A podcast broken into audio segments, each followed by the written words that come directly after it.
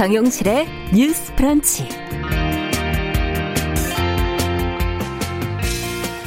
안녕하십니까 정용실입니다. 5.18 민주화운동 기념식 중계 잘 들으셨죠? 아, 정용실의 뉴스 브런치 오늘 조금 늦게 인사드립니다. 아, 우리가 살다 보면은 이 조금 미뤄둬 될 일이 있고 그래선 안 될 일이 있지요. 또 시간이 말해주는 그런 것들도 있고 그렇지만은 아는 것들도 있다는 걸 어느 날 알게 됩니다. 자, 5.18 40주기를 맞는 오늘 우리 역사 속에서 미뤄온 과제와 또 시간이 지나도 노력 없이는 답이 나오지 않을 일들에 대해서 조용히 생각해 보게 되는 그런 시간이었습니다. 5월 18일 월요일 정용실의 뉴스 브런치 시작해 보겠습니다.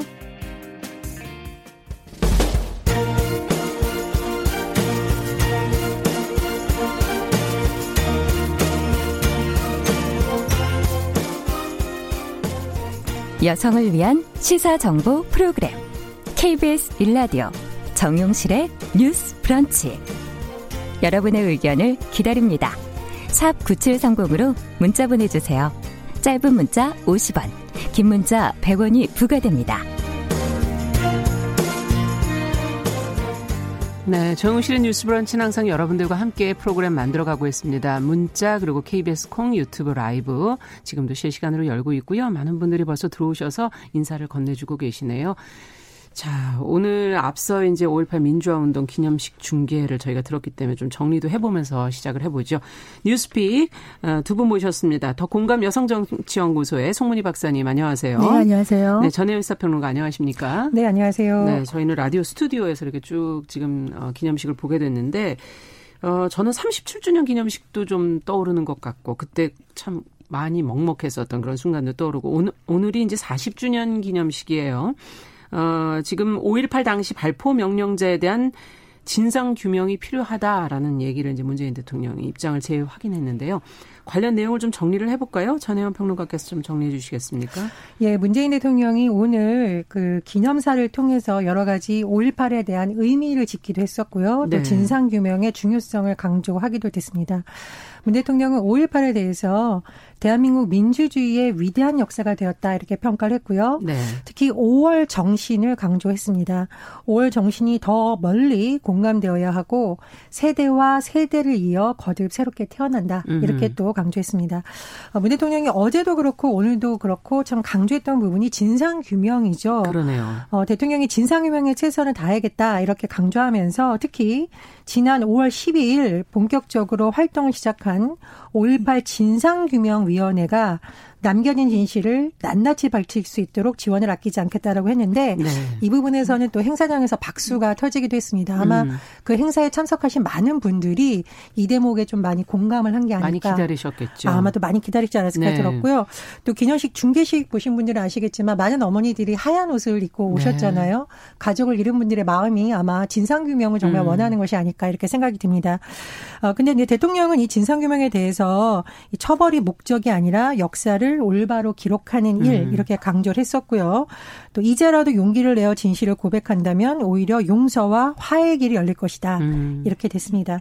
또 우리 왜 5.18 발언하면 항상 이제 왜곡 논란이 있었잖아요. 네. 그래서 대통령이 왜곡과 폄훼는 더 이상 설 길이 없어질 것이다. 음. 라고 하면서 발포 명령자 규명, 개헌군이 자행한 민간인 학살, 헬기 사건의 진실과 은폐 조작 의혹과 같은 국가 폭력의 진상은 반드시 밝혀내야 할 것이다. 음. 이렇게 거듭 강조했습니다. 네. 자, 보수야당의 광주행도 지금 많이 보도가 되고 있고요. 5.18에 대한 입장 표명에도 이제 관심이 쏠리고 있는데 관련 내용은 송 박사님께서 좀 정리해 주시겠어요? 네, 그 17일 날 벌써 그 야당의 뭐 통합당의 유승민 의원이라든가 뭐 장재원, 김웅 의원 네. 그리고 국민의당 안철수 의원이 벌써 광주를 참배를 했습니다. 음. 그리고 오늘 주호영 당선인도 오늘 참배를 할 것입니다. 네. 어, 유승민 의원은 박명록이 어떤 말을 적었냐면 지난 40년 광주의 아픔과 광주의 정신을 잊지 않고 살겠다 이렇게 음. 얘기를 했고요. 어, 안철수 대표도 이제 고 조비오 신부 묘소를 참배하고 이제 추모제를 지내고 왔는데 네. 오늘 주호영 대표가 미리 이제 어, 말을 한 것은 뭐냐면 당 일각에서 그동안 5.18 민주화 운동을 폄훼하고 모욕하는 음. 이런 것들이 있었지만 이거는 일부의 일탈이고 그런 당의 무력함으로 우리가 좋은 유산을 잃었다. 그 유산이 무엇이냐 하면 지금 그5.18 민주화 운동이라고 명명한 것 그리고 민주화 특별법을 만든 것도 네. 사실은 고 김영삼 정부 때였거든요. 그래서 네. 어떻게 보면 광주의 정신을 계승한 문민 정부다 이런 얘기를 했었고 음. 김영삼 대통령이 83년 그 5.18 3주년 시작했을 때 23일간의 목숨 건 단식 투쟁을 시작했었습니다. 음. 그만큼 어떤 광주의 정신을 계승하고자 했는데 이것이 지금 이명박 박근혜 정부 10년에 오면서 어, 기념식에서 님을 위한 행진곡도 재창 금지 음. 이런 식으로 되면서 약간 편변 논란이 많았고 지난번에도 이제 어, 황교안 전 대표가 광주를 방문했을 때 물벼락을 맞은 네. 적이 있었죠. 그 광주의 어떤 아픔을 그 당시 그 5.18 편변 논란으로 징계를 받을 수밖에 없는 의원들이 있었는데 손방망이 잡아를 했다. 여기에 음. 대한 유가족의 분노가 있었습니다. 이번에는 아마 조 의원에 대해서 그런 것들은 좀 없지 않을까 이런 생각이 음. 드네요. 달라진 모습을 보이려고 노력하고 있는 것 같아요. 네. 자, 이제 앞서 얘기해 주신 진상 규명이 왜 중요한지 두 분은 이제 어떻게 보시는지 그리고 또 5.18 관련해서 지금 앞서 송 박사님이 정리해 주신 미래통합당의 행보는 또 어떻게 평가를 하시는지 한 분씩 좀 얘기를 해 주시죠.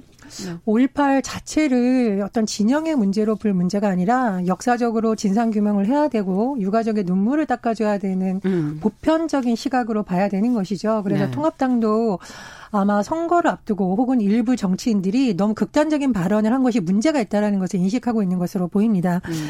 주호영 원내대표가 최근 그런 발언을 했습니다. 국민 보통의 시선과 마음가짐에 눈높이를 맞추겠다. 음. 저는 5.18뿐만 아니라 음, 최근 논란이 됐던 제주 사상 관련한 일부 통합당 정치인들의 발언이라던가 네.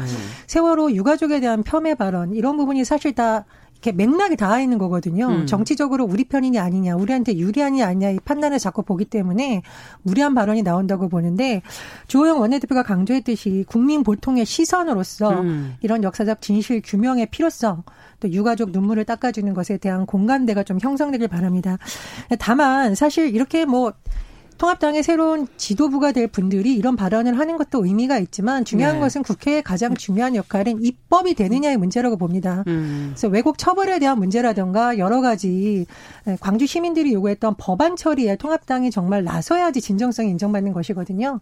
그래서 일부 의원들의 어떤 행보도 중요하고 발언도 음. 중요합니다만 음. 중요한 것은 실천이다. 입법이 어떻게 될지를 조금 더 지켜봐야 된다. 그렇게 네. 생각합니다. 그 아, 문재인 대통령이 처벌이 목적이 아니다. 진실을 위해서만 화해와 치유가 가능하다 이 말씀하셔서 참 공감이 됐거든요. 근데 저는 약간 생각이 다른 것이 진실 규명을 하면 처벌을 받을 수밖에 없는 분도 나올 거라고 생각합니다. 이 광주에서의 그 민주주의는 피를 먹고 자란다 할 때 그 당시에 어떻게 보면 국가 폭력으로 희생당한 많은 분들이 계신데 네. 그 국가 폭력에 대해서 사후에라도 처벌을 하지 않는다면 그냥 그거를 이렇게 넘어가고 하에만 얘기하는 것도 이거는 정의란 무엇인가의 관점에서 음. 약간 반하지 않겠나 이런 생각이 들고 사실 아까 세월호 얘기도 했고 사삼 얘기도 했지만은 이 5.18 광주가 가장 가슴 아픈 것은 무엇이냐. 당시 광주가 고립된 상태에서 많은 국민들로부터 잊혀져 갔다. 그래서 네. 그날의 어떤 그런 희생이 사실은 많이 폄훼될 수밖에 없는 그런 부분들이 왜냐. 한국의 현대사에서 광주 5.18이 지역주의, 음. 호남, 그리고 방공, 지금도 이제 제가 합리적인 분이라고 생각하는 어떤 분이 최근에 5.18 얘기하시면서 그거는 당시 북한군이 와서 빨갱이들하고 해가지고 만든 폭도다 이런 얘기를 거의 확신에 차서 하시는 걸 보고 제가 깜짝 음. 놀란 적이 있어요. 그러니까 이 광주 5.18에 대해서 벌써 많은 조사가 이루어져서 민주화 운동으로까지 명명이 됐음에도 불구하고 이런 식으로 논의가 이루어지는 거에 대해서 이 부분은 진상조사위원회에서 음. 반드시 밝혀서 이거를 5.18 정신을 헌법 전문에 넣는 것은 그런 음. 의미에서 큰 의미가 있다 이런 생각이 들거든요. 보수당이 지금 5.18에 대해서 왜 정치적으로 그동안 이제 갈 수밖에 없었느냐 이거를 보수의 뿌리에 대해서 뭔가 존재감에 대한 도전이라고 생각한 것 같아요. 음. 일단 그 당시 신군부에서 민정당 그리고 자유한국당 지금 미래통합당으로 내려오는 보수의 뿌리를 얘기하면서 5.18을 얘기하면 보수의 존재에 대한 반발이 아닌가라고 생각하는 것 같은데 그것이 아니라 아까 얘기했듯이 5.18은 민주화 운동의 큰 전환점이 된 것이죠. 그래서 특정 지역이나 정치 세력의 전유물이 아니다. 그래서 이걸 온 국민이 같이 해야 된다. 여야와 같이 해서 진실을 밝혀나가는 과정이 필요하다. 이런 생각이 듭니다. 네. 지금 미래통 합당이 당명을 계속 바꿨죠. 선거를 앞두고 네. 전신 자유한국당에서 이렇게 당명까지 바꾼 것은 정말 미래로 가야 된다는데 어, 이 방송 시작하기 전에 저도 송 박사님도 우리 정용실 아나운서님도 음. 정말 공감했던 말이 있습니다. 역사를 잊은 민족에게 미래는 네. 없다. 그렇다면 역사를 제대로 진상규명하는 데 나서지 않았던 정당이 과연 미래라는 말을 쓸 수 있을까? 지금이야말로 미래통합당을 비롯한 보수 세력이 정말 국민들한테 아 합리적 보수, 음. 정말 제대로 된 보수를 평가를 받는 어떤 출발점이 저는 5.18이 될수 있겠다 이런 생각이 들었습니다. 네. 그리고 제주 사상 관련해서도 문 대통령 발언이 있는데 이제 마틴 루터킹 목사의 발언을 인용한 건데 너무 오래돼 지연된 정의는 거부된 정의다. 네. 저는 이렇게 생각을 합니다. 유가족들이 살아 있을 때 그나마 할 수 있는 법안이 있는데 안 해주는 것이 과연 정의일까? 음. 그리고 어쨌든 역사적 진실을 규명하는 데 있어서는 기록이라던가 증언이 굉장히 중요하잖아요. 그렇죠. 근데 관련자들이 다 사망하고 나서 조사를 하겠다는 것이 과연 진정성이 있느냐. 그렇기 음. 때문에 이런 말이 참 공감이 와닿는 거거든요. 음. 그래서 5.18이라던가 4.3이라던가 세월호 문제 정말 유가족들이 살아계실 때 어떻게 보면 국가와 국회가 해줄 수 있는 마지막 도리라고 봅니다. 그래서 그런 문제에 있어서는 여야가 따로 구분하는 것이 아니라 어 뭐 앞으로 국회에서 어떤 법안을 추진할지 지켜봐야겠지만 그렇죠. 좀한 목소리로 음. 조속 히 처리를 하면 어떨까 그렇게 생각합니다. 그, 살아계신 유가족 말씀하셨는데 음. 지금 어떻게 보면 이 유가족들은 정말 죽음보다 깊은 트라우마로 아, 현재 진행형인 것이거든요. 예. 국가가 이 부분에 대해서 응답을 해줘야 되는 시기다 이 생각을 음. 하고요. 제가 어 저도 이제 제가 87년 그 6월 민주화 항쟁 음. 세대입니다. 대학 1학년 때 이제 6월 민주화 항쟁을 겪었는데 처음에 입학했을 때 그 8월 5.18에 대한 그 비디오를 보고 굉장히 충격을 받아서 제가 잠을 못 잔 적이 있었습니다. 음. 그 당시에 그 고립된 광주에서 얼마나 무서웠을까라는 생각을 했고 국가 폭력이라는 것이 국민의 인권에 대해서 얼마나 중대한 침해가 될 수가 있는가. 그래서 교황께서도 이런 말을 했죠. 5.18을 맞아서 이번에 인권이라는 얘기를 했습니다. 음. 인권을 지키려던 5.18 젊은이들의 희생을 기억해라 이런 말씀하셨는데 이 5.18을 한국의 민주화 운동에서의 어떤 큰 의미를 두고 사실은 네. 여야가 진상 규명을 같이 하면서 지금 특히 보수 야당이라고 얘기하는 보수의 품격과 존재감이 무엇입니까? 사람의 인권에 대한 보호거든요. 네. 그래서 같이 해나가야 된다 이렇게 생각을 합니다. 네, 한번 저희가 발언과 행보에서 나아가 입법까지 한번 실천이 어떻게 되는지 지켜보도록 하겠습니다.